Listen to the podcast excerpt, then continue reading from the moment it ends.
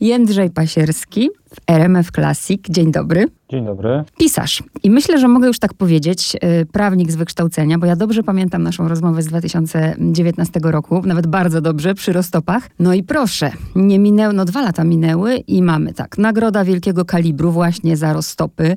Książki właściwie jak grzyby po deszczu, przynajmniej dwie w roku, więc już spokojnie czuje się pan jak pisarz? Y, myślę, że mm, to nie jest kwestia ilości, y, tylko mm, bardziej jakości, jeżeli chodzi o miano pisarza. E, ja wciąż mam tę pewną trudność, powiem szczerze, nazywaniu się pisarzem, bo wydaje mi się wciąż za bardzo górnolotne i cały czas używam tego technicznego miana y, autor.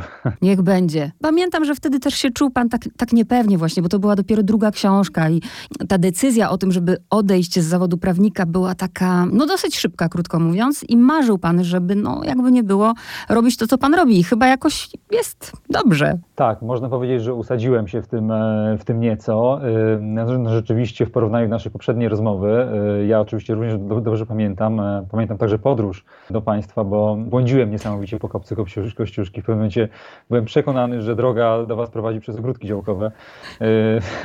Więc to była prawdziwa desperacja, ale byłem też trochę skołowany, miałem e, taki e, zajęty dzień bardzo. Natomiast e, rzeczywiście teraz jestem, wydaję teraz piątą książkę, więc to jest trochę inna sytuacja i no przede wszystkim no, nagroda jest oczywiście bardzo przyjemna, bardzo się cieszę, natomiast najważniejsze, że gdzieś tam czuję, że może odrobinę się usadziłem w, w świecie czytelniczym no bo to jest takie kluczowe dla, dla autora, tak? Uznanie oczywiście środowiska, czy uznanie y, właśnie dziennikarzy, czy, czy nagrody są super, ale no przede wszystkim ta, ta relacja z czytelnikami, no to jest kluczowe. Mój świat niewiele się zmienił przez pandemię. Pana świat chyba też niewiele się zmienił. Ja rozumiem, że brakuje spotkań z czytelnikami i tak dalej, ale autor to jest taki zawód jednak, jakby nie było biurko, krzesło, komputer, samotność, to u pana, na pana jakoś ta pandemia wpłynęła twórczo, czy nie? Tak, jak najbardziej e, się zgodzę. E, chyba to najlepiej ujął, wydaje mi się, że Zygmunt Miłoszewski, o ile nie pomylę, że mm, w jakiejś wypowiedzi, że każdy pisarz jest genetycznie przystosowany do stanu kwarantanny. Ja na pewno jestem przystosowany. to znaczy, że można powiedzieć, e, preku jesteśmy prekursorami, bo zawczasu już siedzieliśmy w domu i nie wychodziliśmy, więc no, dla mnie no, no skłamałbym powiedział, że pod tym względem to była jakaś niewygoda, dlatego że po prostu no, pojechałem do domku nad jeziorem i napisałem tam kłamczucha, więc zgodnie zresztą z planem. Tak, no, można powiedzieć, że myślę, że to dotyczy e, większej ilości, można powiedzieć, kolegów po fachu. Ja teraz żartobliwie to mówię, aczkolwiek um, temat jest poważny, że chyba pisarze będą musieli organizować w takim razie jakieś warsztaty y, w związku z tym, jak nie wpaść w depresję, bo ludzie się nie odnajdują, naprawdę nie odnajdują się w takiej sytuacji zamknięcia, a wy się odnajdujecie po prostu rewelacyjnie. No tak, no ja sam na to się skazałem już w 2016, kiedy, no można powiedzieć, porzuciłem pracę na etacie i w zasadzie wylądowałem w czterech ścianach. E, no szybko się jednak zorientowałem, że te cztery ściany są przytłaczające. Można powiedzieć, że wiedziałem to trochę wcześniej niż e, inni, dlatego że sam się na to skazałem. Wtedy pamiętam, dla mnie rozwiązaniem było wychodzenie do kawiarni, bo to też nie było takie dla mnie proste. Z czasem trochę się nauczyłem różnych takich e, paru sztuczek i, i, i teraz umiem pracować w domu. Natomiast rzeczywiście no, pod tym względem ja słyszę, słyszę z różnych stron takie, ja to doskonale rozumiem, takie nawet narzekania, że nie można wyjechać na wakacje i tak dalej. No ludzie tego potrzebują, pracują ciężko i chcą gdzieś wyjeżdżać i tak dalej. Ja wtedy zawsze mówię, że no ale to jest taka, taki moment, że możesz namalować obraz albo napisać opowiadanie. No nie zawsze to się spotyka ze zrozumieniem. Proszę mi wierzyć albo nie ale no tak będę wciąż twierdził, że to jest może taki moment, że można trochę e, tę podróż powiedzmy w głąb siebie, wybrać się w podróż w głąb siebie. I ja też czekam z niecierpliwością, bo to gdzieś w, w przyszłym miesiącu będą badania Biblioteki Narodowej, bo okazuje się, że naprawdę, ja nie chcę zapeszyć, więc nie wiem w co odpukać, że poziom czytelnictwa wzrósł przez pandemię, że jednak ludzie sięgali po książki. E, tak też słyszałem. Słyszałem w ogóle, że są dobre, dobre wyniki takie sprzedażowe e, różnych pisarzy. Ostatnio Wojciech Chmielarz wspominał, że jego dwie książki w czasie pandemii, absolutnie w pandemii się sprzedały bardzo dobrze. Ja też byłem w podobnej sytuacji z Czerwonym Świtem, który został ciut wcześniej wydany, że na przykład załapałem się jeszcze na stacjonarną promocję w sieci Empik. W zasadzie rzutem na taśmę, bo chwilę później już zostałem skasowany, wszystkie moje spotkania były skasowane, ale też e, powiedzmy sprzedał się nieźle, więc z tego punktu widzenia e, mam takie poczucie, że jak już te wszystkie seriale się skończyły i nie wiem, gry komputerowe i tak dalej, to naprawdę sporo osób sięgnęło po książki. No musimy, na pewno musimy przypomnieć czytelnikom, że spotykamy się w związku z cyklem z, e, z Niną Warwiłow i zrobimy taki porządek. Najpierw był Dom bez klamek, to był 2018, potem były Roztopy, 2019 Czerwony Świt, no i mamy początek 2021 roku. Jest Kłamczuch, premiera za kilka dni. Dwa słowa, kim jest Nina Werwiłow? Policjantką, komisarz policji dochodzeniowej w Pragi Północ, jest, y, można powiedzieć, y, jeżeli chodzi o pochodzenie, jest półrosjanką. Jej ojciec jest Rosjaninem, emerytowanym policjantem. No i no, Nina Warwiłow, jak przystało na bohaterkę cyklu kryminalnego, ma rozbudowane i trudne życie osobiste, bo jakże inaczej w naszych, w naszych czasach, tak? Nie żyjemy już w czasach przezroczystych bohaterów e, powieści kryminalnej. Natomiast ja staram się, żeby akurat ta moja bohaterka nie miała takich typowych problemów jak alkoholizm albo narkomania. Bardziej skupiam się na jej psychice i na jej, powiedzmy, życiu prywatnym które oczywiście jest dosyć skomplikowane. Nina ma małą córkę, to jest pewien spoiler, ale myślę, że sporo czytelników już przeczytało Dom bez klamek, e, bo w zasadzie to, że ona ma małą córkę wiadomo już od czasu roztopów, więc no i co? I jest też taka powiedzmy mm, e, nieustępliwa w poszukiwaniu prawdy, co, co sprawia, że nie tylko mm, e, dokonuje tego w ramach swoich przypisanych czynności służbowych, ale również zdarza jej się wyjść poza swój, e, można powiedzieć, rewir, tak jak to ma miejsce w przypadku Beskidu Niskiego. Czy nie boi się pan trochę tego, bo wrócił pan w Beskid Niski i wrócił troszkę do tej tematyki, która była w Rostopach. Ona teraz została jakby rozwinięta. Nie boi się pan, że powie ktoś odgrzewane kotlety? Nie boję się tego, bo rzeczywiście byłem już w Beskidzie Niskim, w Rostopach, natomiast no, proszę zwrócić uwagę, że są całe cykle trwające po kilkanaście powieści, jak nie kilkadziesiąt, które dzieją się w jednym miejscu, tak?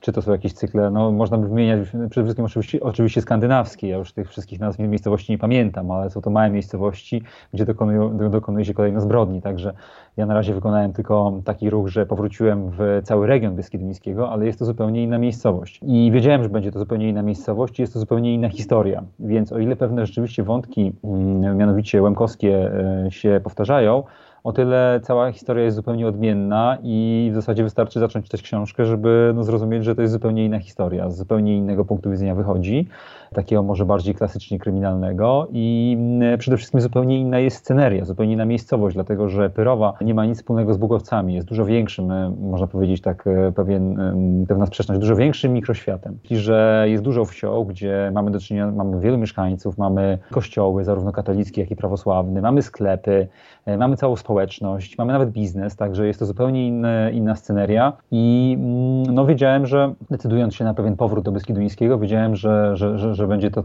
to coś innego. Nie była to oczywista decyzja, natomiast po prostu ja tę fabułę, pewnie zaraz do tego dojdziemy, ale fabułę Kłamczucha po prostu wymyśliłem takim trochę mgnieniu oka jakieś 2,5 roku temu. Miałem ją cały czas z tyłu głowy i w zasadzie cały czas chciałem ją napisać, natomiast pasowało mi bardziej w cyklu, żeby napisać Czerwony Świt. Jak tylko to napisałem, to podjąłem decyzję, że teraz się biorę za fabułę, która mnie teraz najbardziej interesuje, czyli właśnie Kłamczuch. Mocno wszedł w ten temat właśnie akcji Wisła i zastanawiam się, na ile na ile to są historie, które ktoś panu opowiedział, a na ile pan posiłkował się na przykład, y, nie wiem, no, książkami?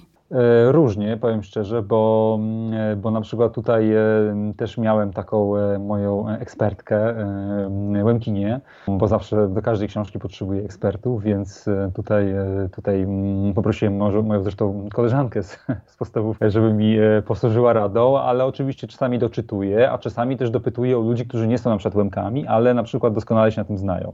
Także, także zewsząd. Zewsząd biorę informacje, to nie, nie ma tutaj jednej, jednej reguły. E, no tutaj akurat przyznam szczerze, że historia, którą opisałem w Kłamczuchu, ten wątek łemkowski, taki dosyć jest główny, jest to historia przeze mnie wymyślona, tego nigdzie nie przeczytałem. To sobie bardziej wyobraziłem po prostu, że tak mogło, to mogło mieć miejsce. Tak samo zresztą jak w Rostopach, tamten, tamten, wątek, tamten, tamten główny wątek Łemkowski również, również myśliłem. Oczywiście starając się to jak najbardziej osadzić w, w historii i, i, w tym, co tam się e, wydarzyło. Pyrowa tak samo jak i Bukowcy nie istnieje. Ja mam pewien, pewną trudność w ogóle e, w osadzaniu akcji w prawdziwych miejscowościach. Wydaje mi się to pewną tak, taką nieuczciwością. Oczywiście nie mogę zmienić Warszawy, bo to byłby, to byłby absurd. Albo Gorlic.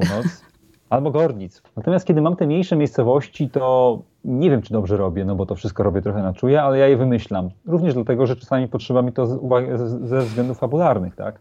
Bo akurat e, no, takie, takie, a nie inne wątki potrzebuję, e, ale też mam takie poczucie, że no, nie chcę tam po prostu pisać o jakiejś takiej miejscowości, która istnieje, ja tam sobie będę po prostu e, jeździł po nich jak po burej kobyle. Tak? Ale, i tu od razu nasuwa mi się pytanie, bo rzeczywiście Pyrowa Wysowa, nie? Zaraz mi się kojarzy. No i zastanawiałam się, czy mieszkańcy takiej Wysowej, jeżeli by się zidentyfikowali, nie poczuliby się obrażeni, że pan nazywa tę Polskę, no tak jak wszyscy ją nazywają, Polską B. Znaczy to chyba w jednym miejscu pada, natomiast zaznaczę, że absolutnie Wysowa to nie jest to nie jest to. To nie jest jakby, e, Pyrowa nie jest e, podobna do prawdziwej Wysowej.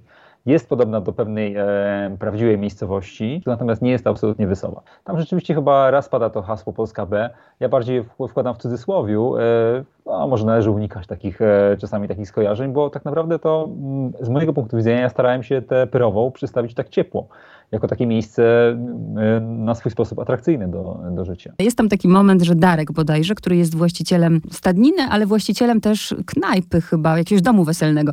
I jemu tak ten interes tam idzie i tak się kręci. I ja sobie pomyślałam, Boże, ciekawe co dzisiaj by było. On by splajtował dzisiaj, jeszcze w tym miejscu. Myślę, że może się pani jednak trochę mylić, dlatego że przykro powiedzieć, ale byłem naocznym świadkiem, że wesela i tak urządzano, przynajmniej w lecie, nagminnie. E, co więcej, e, no, e, wiem, że była pewna taka praktyka, mam nadzieję, że nikomu to się nie naraży, ale że Nowosądeckie było na wakacje wówczas już w czerwonej strefie, ale Nowosądecki, przepraszam, powiat, a Gorlicki nie był. Więc wszystkie wesela z Nowego Sącza urządzano w Gorlicach. Widziałem to na własne oczy i wiem, że przynajmniej jeżeli chodzi o lato, to, yy, to domy weselne nie straciły. Czyli Darek by nie ucierpiał. No to teraz to, co możemy powiedzieć. Oczywiście, ja też mam tutaj ten problem, żeby nie, nie spoilerować własnej, e, własnej fabuły. E, natomiast, no, co mogę powiedzieć? E, rozpoczyna się ona e, przyjazdem, można być obecnością już Niny Warwiło wraz ze swoją córeczką w, w tejże Pyrowej, o której mówiliśmy. Przyjechały tam na wakacje i Nina jeździ na, na Hucułach, w, no, stadninę, stadninie, która nazywa się Huculandia i spotykani na pewnego człowieka, który opowiada e, kłamliwe historie, jest znanym e, w okolicy kłamczuchem. I to jest punkt wyjścia do, do całej opowieści, e, myślę, że dosyć złożonej fabuły, fabuły kryminalnej, mocno osadzonej właśnie w tym beskidzkim klimacie. Pierwsza rzecz, którą sobie wypisałam, którą zauważyłam, że Nina czyta dobrą literaturę, bo sięga po Elenę Ferrante, a jest po książkach Kępińskiego i od razu sobie pomyślałam, no to ciekawe, czy to są ostatnie lektury Jędrzeja Pasierskiego. E, można powiedzieć, że trafiła Pani przynajmniej w połowie, e, bo faktem jest, że gdzieś w okolicach e, na wiosnę przeczytałem ten cały cykl Ferrante. Znaczy tam chyba poza trzecim tomem, przyznam szczerze, bo mnie nudził, ale tak to przeczytałem, bo to była całkiem interesująca seria, więc to tak wplotłem przy okazji. Natomiast Kępiński to tak zaspoileruje samego siebie, że to jest im potrzebne do kolejnego tomu. Chciałem, żeby Nina miała pewnego rodzaju wiedzę, no nie jakoś bardzo pogłębioną, ale ponieważ ja tak no, muszę planować zawczasu jako twórca cyklu, to, to dlatego to wplotłem, żeby, żeby jeżeli będzie z kimś rozmawiała, żeby nie była zupełnie zielona w temacie, w tematach takich psychologicznych i, i chorób psychicznych. Ale tu od razu też dopowiem, że wszystkie te cztery części naprawdę można czytać oddzielnie. Pamiętam właśnie, że między pierwszym a drugim tam było, bohaterka z drugiego była w jednym zdaniu w pierwszej. I także spokojnie, nie martwcie się. E, tak, to prawda. Ja wychodzę z takiego założenia, że mimo, że jest to cykl, to każda część musi mieć e, odmienną, e, osobną historię kryminalną. Może to zabrzmi trochę mm, tak dziwnie, ale ja nie jestem do końca fanem serii. Dlatego, dlatego piszę tylko jedną serię, bo są autorzy, którzy piszą po 10, tak? Chodzi mi o to, że nie lubię do końca tej odcinkowości, dlatego dla mnie jakby każda powieść musi mieć swój odrębny temat, zupełnie odrębną intrygę kryminalną, która powinna być wyjaśniona od A do Z. Natomiast co łączy te powieści, to jest, to jest rzeczywiście Nina Warwiłow. I tutaj mm. pozwalam sobie na pewnego rodzaju ciągłość. Dlatego jak ktoś mnie pyta, czy czytać od początku, to mówię tak od początku, czy od którego momentu od początku, dlatego że no, tu jest pewien taki rozwój życia osobistego. Tak, tak, tak, tak, tak. Natomiast to jest taka jedna rzecz, która łączy, łączy te tomy. Kryminalnie można je absolutnie czytać oddzielnie. Dokładnie tak. Ja właśnie z racji takiej, że przeczytałam wszystkie, no to mam właśnie wiedzę o jej przeszłości, o jej rodzinie, o, tych, o, o tym, ale tak jak mówię, jeżeli ktoś czyta kryminały dla mm, tego, żeby wiedzieć, kto zabił, spokojnie można. Druga rzecz, pojawia się, ja nie wiem, czy teraz nie użyję złego słowa, ale to jest gwara, bojkor, kropka. Y, używa pan języka, to jest język Łemków? E, bardziej moim zdaniem to jest gwara taka gorlicka, aczkolwiek e, przypuszczam, że ona może być przemieszana. I że, znaczy kropka akurat jest, to jest, e, można powiedzieć, e, trunek e, łemkowski. Więc to akurat jest stricte no, łemkowskie wyrażenie, tak? Czy, czy po prostu jest słowo, które funkcjonuje, ale, ale jest to, można powiedzieć, z kultury łemkowskiej, ta kropka, czyli eter mhm. w praktyce. Natomiast te wszystkie inne gorliczanizmy czy regionalizmy, no to są takie właśnie bardziej zdane z, z ziemi gorlickiej. E, też nie chciałbym być, e, podawać się za jakiegoś specjalisty od tego. To jest jakby z mojego doświadczenia jako bywalca tych stron, nawet mieszkańca tych stron, również jakiegoś researchu. E, natomiast czy to są słowa łemkowskie? W pewnej mierze tak, bo co staram się, tak przypuszczam, bo co staram się często podkreślać, że no, ta ziemia gorlicka jest ziemią łemkowską w dużej mierze, jeżeli nie w przeważającej mierze, tak, że ludność taka powiedzmy polska, czy wyłącznie polska, jest tam e, no, poniekąd wtórna wobec e, ludności łemkowskiej, która, która zajmowała tę ziemię, a która została no, wyrugowana najpierw przesiedleniami, a potem akcją Wisła. A po tym porostopach, jak pan jakby dotknął pierwszy raz tego tematu, to nie wiem, spotkał się pan z czymś takim, że a, niepotrzebnie ruszać te tematy i tak dalej, czy raczej nie?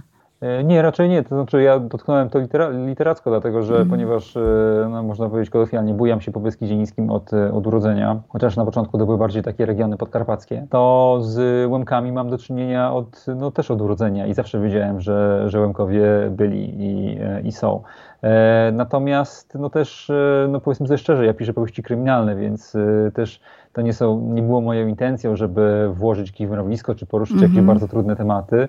E, no bardziej ja wplotłem ten wątek Łemkowski w, w wątek kryminalny. Oczywiście chciałem to zrobić uczciwie i, i bez jakiegoś zakłamywania i, e, i też bez jakiegoś takiego wykorzystywania tego dla, dla fabuły, tylko po prostu, żeby to tak w miarę zrobić z wyczuciem. Tak? A ja się zawsze doszukuję czegoś więcej i zawsze myślę, że autor jak sięga po takie rzeczy, to ma misję, nie? Że już od razu sobie wkręciłam, że Jędrzej Pasierski po prostu no, chce zwrócić uwagę na te tematy, chce ich dotykać. E, a czy to naprawdę było tylko dlatego, że, że pan był blisko tego? Teraz teraz mam tak z tyłu głowy, że powinienem powiedzieć, że tak, tak, mam misję. Przedstawić się, przedstawić się w lepszym świetle. Natomiast e, ja tak naprawdę chyba najbardziej widzę siebie jako opowiadacza historii. Czyli no, jak zaczynałem pisać, nigdy nie myślałem o, o, o misji, prawda? Uczciwość taka nakazuje mi jak najlepiej zgłębić temat i przedstawić jak najbardziej było, ale najbardziej widzę siebie jako takiego opowiadacza historii.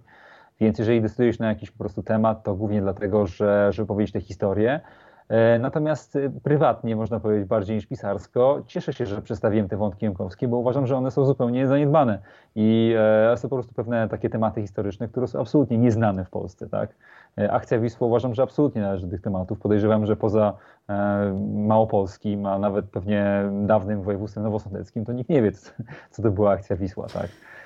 Y, no okej, okay, może nikt nie wie, to za dużo powiedziane, ale, no, ale jest, to, jest to powiedzmy, jest to, jest to jakaś nisza. No. Ale nawet jeżeli tak jest, to właśnie y, ja zawsze widzę sens wtedy, y, nie wiem, weźmie młody człowiek, czyta kryminał i po prostu pójdzie dalej, nie? Zainteresuje go ten temat, sprawdzi, co to jest. Kolejna rzecz, to, to chciałam panu powiedzieć, aczkolwiek nie wiem, czy pan jest miłośnikiem, tak jak ja, że Nina Warwiłow, ona mnie, ona mnie zawsze rozbraja tą taką właśnie bezkompromisowością i tak mnie to rozśmieszyło, ten moment, w którym ona, jak, jak jej um, naczelnik gorlickiej policji powiedział, ty naprawdę poszłaś go pouczyć? A ona tak.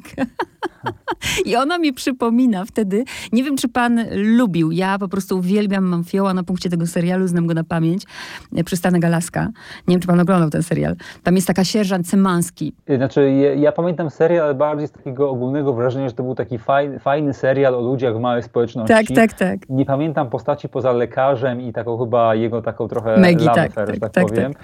E, to, to innych postaci za bardzo nie pamiętam. Czy chyba John Corbett grał taką tak, postać. Tak, tak, tak. E, natomiast... E, Bo jest tam taka tak, sierżant Semanski. Wprawdzie Nina Warwiłow jej kompletnie nie przypomina fizycznie, ale ona też jest taka bezkompromisowa i z pewnością też poszłaby pouczyć. I to jest takie fajne, bo i tak zestawił pan, można powiedzieć, tego biednego, proszę mi przypomnieć nazwisko, mm, Karpiuk. Kar Karpiuk, no właśnie, tego biednego Karpiuka z nią. Znaczy Nina rzeczywiście, ona jest taką w dużej mierze idealistką e, śledczą, można powiedzieć, co e, no poniekąd stoi to w, pe w pewnej lekkiej sprzeczności z Czerwonym Świtem, gdzie ona na przykład nie chciała do końca brać tego śledztwa i zrzucała je, bo dla niej było uciążliwe.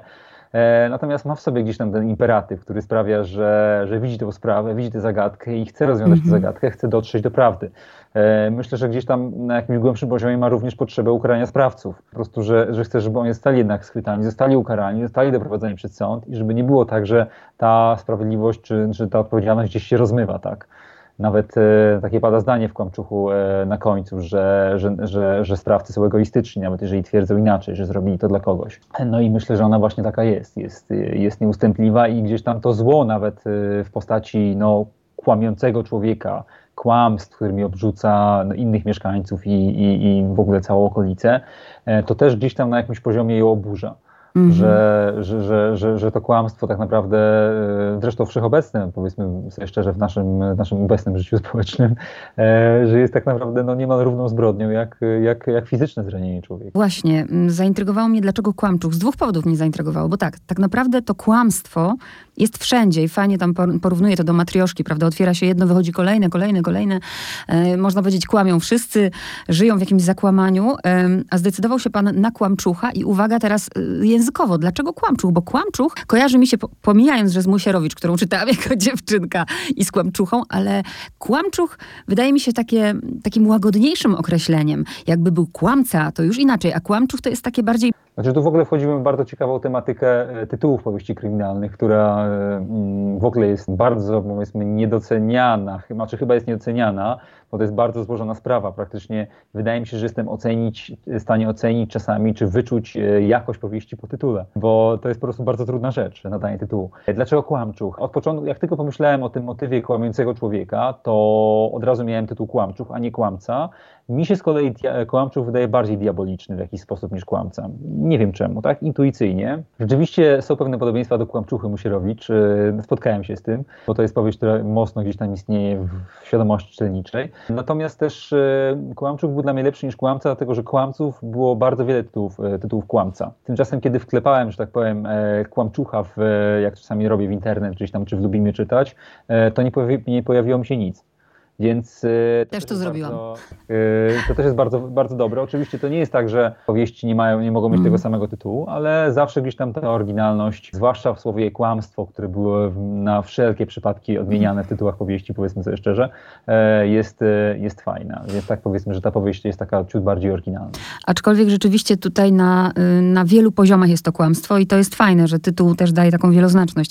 I kolejne, miałam takie skojarzenie, mm, ja pamiętam jak pan właśnie mówił o tej fascynacji Agatą Christie, że pan tam wszystkie jej książki przeczytał, że najważniejsza jest właśnie dobra historia. I miałam takie mocne skojarzenie właśnie, kiedy ta Nina Warwiłow no, po 17 latach pracy w policji, rzeczywiście ona też nabiera doświadczenia, jak ona to, jak odkrywa te karty, prawda? I skojarzyło mi się to z takim filmem i jeśli go pan nie widział, to gorąco polecam, a jeśli go pan widział, to ciekawa jestem, czy, czy pan też to czuje. Film, który uwielbiam, Śmiertelna pułapka z Michaelem Kane'em i z Christopherem Reeve. E, tak, pamiętam. To była taka trochę jakby adaptacja sztuki, prawda? Tak, tak, tak, tak, tak, tak, I tak. cały czas, e, tak, rzeczywiście ja, to, ja to też e, kocham, te, te konwencje. W ogóle boleję nad tym, że ona rzadko jest na ekranie. Ostatnio, fajn, ostatnio był film Na noże, który moim zdaniem w bardzo pomysłowy sposób odgrywał te konwencje z takim, z takim humorem, bo powiem też szczerze, że akurat rzeczywiście ja się wychowałem na Agacie Christie i to wybrzmiewa w moich powieściach, zwłaszcza w tej sferze intrygi, bo no w sferze bohaterów nie, powiedzmy sobie szczerze, ale w sferze intrygi to może wybrzmiewać, ale nawet jako ten czytelnik i fan powiem szczerze, że tej adaptacji współczesnej nie grają do końca. Czegoś już tu brakuje. Może właśnie jakiegoś dystansu, jakiegoś poczucia humoru. Y, natomiast y, oczywiście pozostaje ona no, takim ma największym geniuszem, czy może geniuszem e, fabularnym, kryminalnym i największym, naj, najlepszym, najlepszym twórcą właśnie, najlepszą, najlepszą twórczynią fabuł. E, jej pomysły są czasami rewelacyjne, takie i, oryginalne, innowacyjne, e, zaskakujące. Oczywiście nie zawsze i jak się przeczytało na przykład 80 powieści, to już się prawie zawsze wie, kto jest mordercą, ale wciąż jakby, jakby wziąć te wszystkie jej 80 książek, to przynajmniej 10-20 jest naprawdę bardzo, bardzo pomysłowych i to jest naprawdę dużo. Widać tę fascynację. Poruszył Pan niesamowicie ważny temat, tak uważam, toksycznych relacji w ogóle w rodzinie, a szczególnie toksycznych relacji między matką a córką. I tego, jak rodzice też nie chcą od, odciąć tej pępowiny i pozwolić dziecku pójść dalej w świat. Tak, rzeczywiście tutaj, e, ja tutaj w ogóle wyciągnąłem pewną naukę. Powiem tak, Kłamczuk jest najbardziej dopracowaną z moich powieści, którą przygotowałem najdłużej. E, dlatego że chciałem przygotować ją najdłużej, bo chciałem też wyciągnąć naukę z poprzednich. Nauką e, z Czerwonego Świtu było to, że jak mam większą ilość narratorów, a tutaj miałem trzech, to każdy musi mieć swoją historię. Tutaj pojawiła mi się szybko Justyna Kłos, jako taki powiedzmy insider wiejski. Ja wiedziałem, że fabularnie będę, będę potrzebował insidera albo insiderki. No wybrałem kobietę, bo mam, mam To już wiem, że się dobrze pan czuje w tym. Tak, mam, mamy pewne doświadczenie, ale też pasowało mi to fabularnie. I rzeczywiście myślałem o tej historii i to mi się tak nasunęło, bo rzeczywiście no, to jest, takie, to, to jest to, co obserwuję nawet, te, te relacje, powiedzmy nawet właśnie córka, matka. Powiem taką historię, którą podejrzałem raz w kawiarni, bo jestem takim podglądaczem kawiarnia, kawiarnianym w różnych scenach, zwłaszcza byłem, kiedy były otwarte. I, i, I matka z córką e, i mama mu powiedziała do córki, że powinna mieć dziecko. E, a córka, no widać było, że jest jakiś konflikt między nimi. Powiedziała, a dlaczego? E, a mama mówi, żeby ktoś ci podawał e, wodę na Szklankę wody na starość. Tak. Szklankę wody, czy coś w tym stylu. A, a córka mówi, a tobie co, na, na co to dziecko się przydało? I Czyli rozumiem, że mówiła o sobie i gdzieś tam o tej trudnej relacji. No, no takie rzeczy się zdarzają oczywiście i, i e, również te, ten brak odcięcia pępowiny. O tym się coraz częściej mówi, mam wrażenie, psychologicznie, że, że e, miłość do dzieci i tak dalej, natomiast ten brak odcięcia pępowiny może być równie ryzykowny e, jak brak więzi, tak. Jedną rzeczą, którą mnie rozczarowała Nina Warwiłow, dlaczego pan w jej usta włożył takie, takie myśli? Nie pasują mi te myśli do niej. Mianowicie jest tam takie zdanie, czas na zmiany to jest do czterdziestki.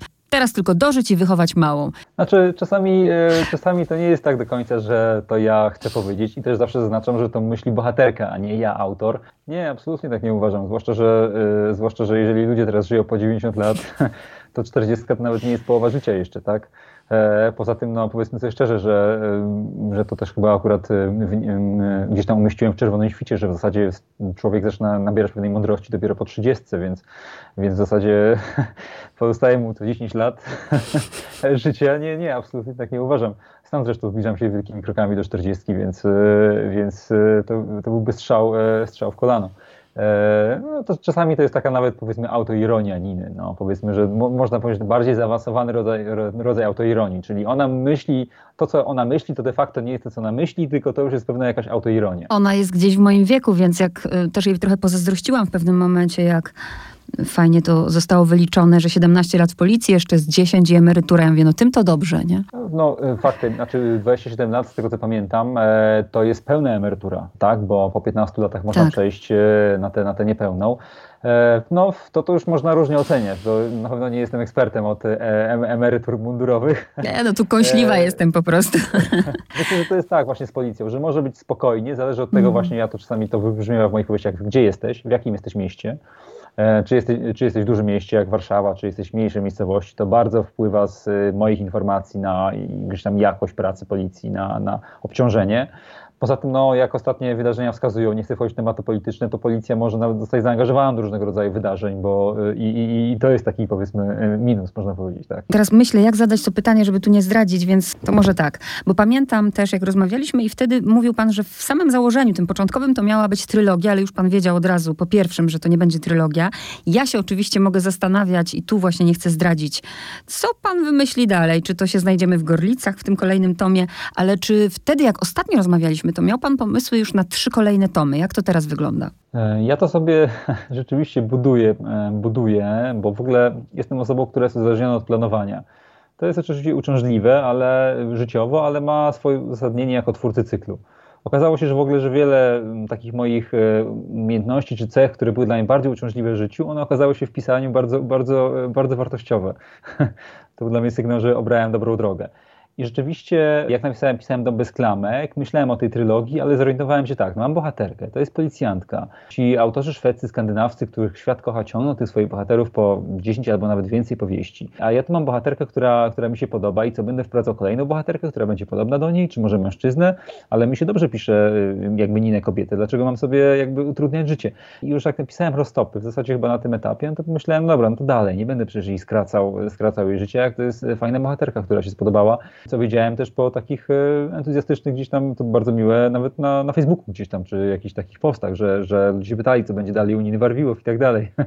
więc, e, więc czułem, że tu jest ten potencjał. E, jeżeli chodzi o kolejną część, e, to ja zawsze staram się, żeby było coś innego, więc jak pani wie, że tu nigdy nie ma tego samego, -hmm. nawet jeżeli regionalnie jest podobnie, to jest zupełnie co innego, jeżeli chodzi o pewną konwencję, tak jak tą bez klamek mieliśmy zagadkę mm -hmm. powiedzmy zamkniętego pokoju, czy szpital psychiatryczny w, w Rostopach mieliśmy tę małą wioskę, zaginięcie, w Czerwonym Świcie z kolei mieliśmy taką wąską grupę podejrzanych, wokół w której się się cały czas e, poruszaliśmy.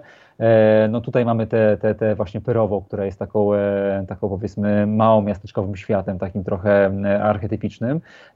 No i w piątej części będzie też zupełnie co innego. Jedne, co mogę zdradzić, to, że będzie to zima. Czy na razie nie, nie jest Pan na tym etapie, żeby muszę sobie założyć, że kiedyś dość? Znaczy ja wiem mniej więcej, ale to też nie jest na pewniaka.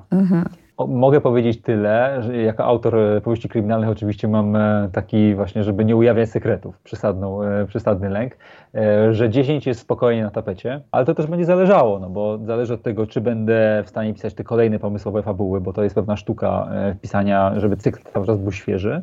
No i czy jakby czytelnicy jak będą reagować na to, przyznam szczerze, no, czyli dwie, dwie, dwa aspekty, na ile ja będę zadowolony z tego i na ile mi starczy pomysłów i na ile to się będzie podobało. E, ale mogę powiedzieć, że 10 jest absolutnie na tapecie. Polecam Kłamczucha, to na pewno moim gościem był Jędrzej Pasierski. Dziękuję. Dziękuję bardzo.